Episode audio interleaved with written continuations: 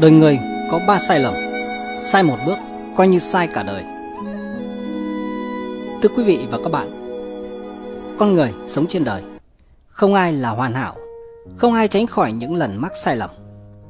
Có một số sai lầm trong cuộc sống Sẽ giúp bạn rút kinh nghiệm và tránh tái phạm cho lần sau. Tuy nhiên, Có ba sai lầm sau đây, Nếu bạn phạm phải, Nó sẽ mang lại tai họa cho chính bạn, Thậm chí thay đổi hẳn quỹ đạo nhân sinh của bạn sau đây, chúng ta cùng đến với ba sai lầm như thế. Sai lầm thứ nhất, đó là sự sai lầm nhầm lẫn giữa sử dụng nền tảng như là một kỹ năng.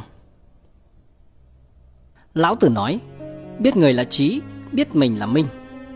Đó là câu nói nổi tiếng của ông. Có nghĩa là hiểu được người khác là một loại trí tuệ, nhưng hiểu được bản thân mình mới gọi là bậc thánh minh sáng suốt. Môi trường xung quanh chúng ta rất phức tạp và khác nhau Điều này dẫn đến đôi khi chúng ta không hiểu rõ về khả năng của mình. Đôi khi lầm tưởng có thể sử dụng các tài nguyên của nền tảng mà ta đang có như là khả năng của chính mình. Do đó dẫn đến kiêu ngạo một cách mù quáng và tự chuốc lấy tai họa. Có một câu chuyện thế này. Ngày xưa, có một người ăn xin nhỏ bé, hàng ngày phải xin ăn để kiếm sống. Một ngày nọ, anh ta đến một quán ăn nhỏ Ông chủ nhà hàng thấy anh ta đáng thương, Nên nhận anh ta vào làm người giúp việc Và đặt tên cho anh ta là Phú Quý. Phú Quý rất biết ơn ông chủ, Ngày nào cũng làm việc rất chăm chỉ. Thấy Phú Quý làm việc nghiêm túc, Nên ông chủ dần dần giao lại công việc của nhà hàng cho anh ta. Công việc kinh doanh của quán cũng ngày càng phát đạt.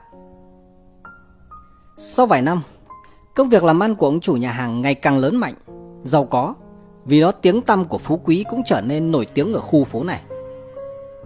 Mỗi lần anh ta đi ra ngoài, Luôn có thể nghe thấy người khác khen. Phú Quý giỏi quá. Không có Phú Quý thì nhà hàng này làm sao thành công được như hôm nay? Phú Quý này, Hay cậu đến quán nhà chúng tôi làm quản lý nữa nhé. Dần dần, Phú Quý cũng tin rằng Việc kinh doanh nhà hàng tốt đẹp như vậy Là nhờ vào chính khả năng của mình. Anh ta trở nên kiêu ngạo bắt đầu đối xử lạnh nhạt với chủ quán. Cuối cùng cực chẳng đã, một ngày nọ, người chủ nhà hàng nổi cơn thịnh nộ trách mắng. Phú Quý giận dữ bỏ việc.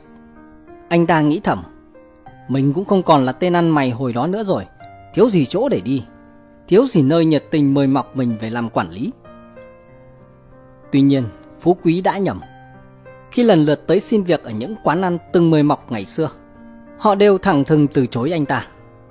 Một người trong số đó nói thẳng ra rằng, Trước đây cậu là quản lý ở nhà hàng, Chúng tôi còn muốn làm ăn hợp tác, Nên khách sáo đôi lời vậy thôi. Cậu cứ thế mà tưởng thật đấy hả? Cuối cùng, Phú Quý không tìm được việc làm, Lại trở thành một kẻ ăn xin lang thang như ngày xưa. Bạn biết đấy, Sự thiếu hiểu biết lớn nhất của một con người Là không nhận ra vị trí của chính mình, Mà coi nhầm nền tảng là khả năng của mình những người thực sự khôn ngoan và bản lĩnh phải có khả năng hiểu thấu năng lực bản thân một cách khách quan. Họ không kiêu ngạo, cũng không tự ti, chỉ lấy một trái tim bình thường để đối đãi giao tiếp với người khác. Có như vậy, con đường đời mới ngày càng mở rộng. Sai lầm thứ hai là sai lầm về tính khí. Lão Tử nói, thượng thiện nhược thủy, thủy thiện lợi vạn vật, phù duy bất tranh, cố vô vưu. Có nghĩa là Nước là tốt nhất, nước đem lại lợi ích cho muôn loài mà lại không tranh giành. Câu này ý nói với chúng ta rằng hãy học cách kiểm soát tính khí của mình như nước.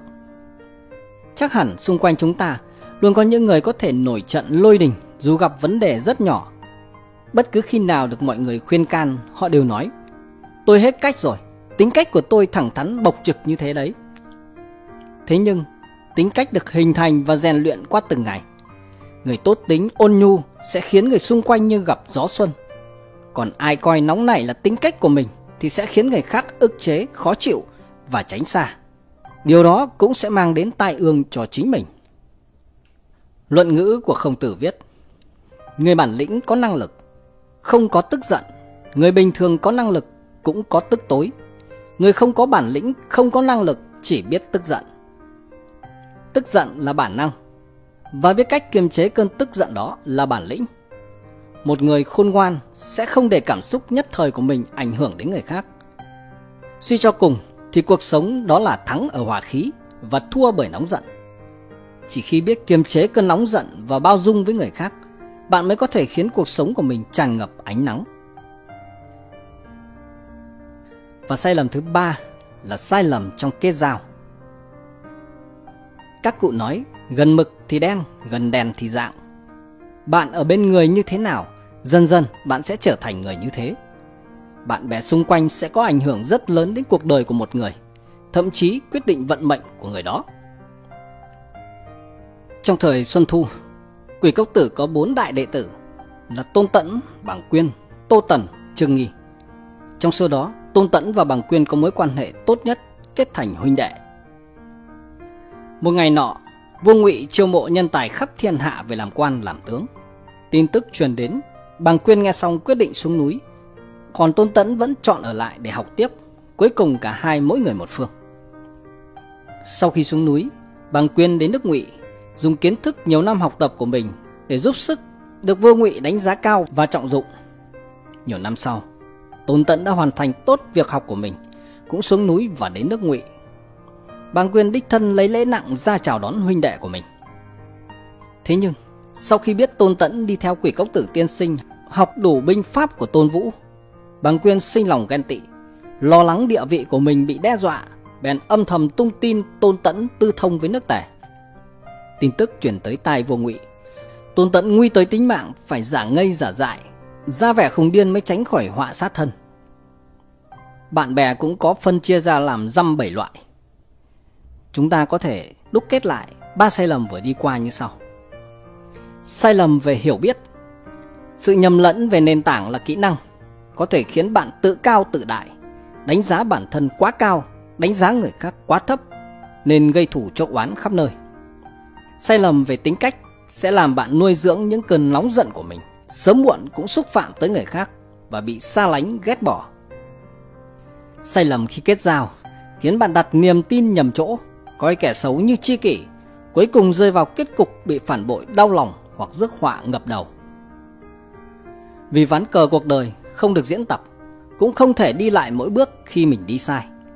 Do đó, chúng ta phải suy ngẫm thật kỹ, cân nhắc đúng sai trước khi đặt bước quyết định. Nhân sinh không dễ, đời người chắc trở. Đi thật chậm mà chắc, còn hơn đi nhanh rồi vấp ngã. Không phạm ba sai lầm trên, bạn mới có thể có một cuộc sống thuận buồm, xuôi gió.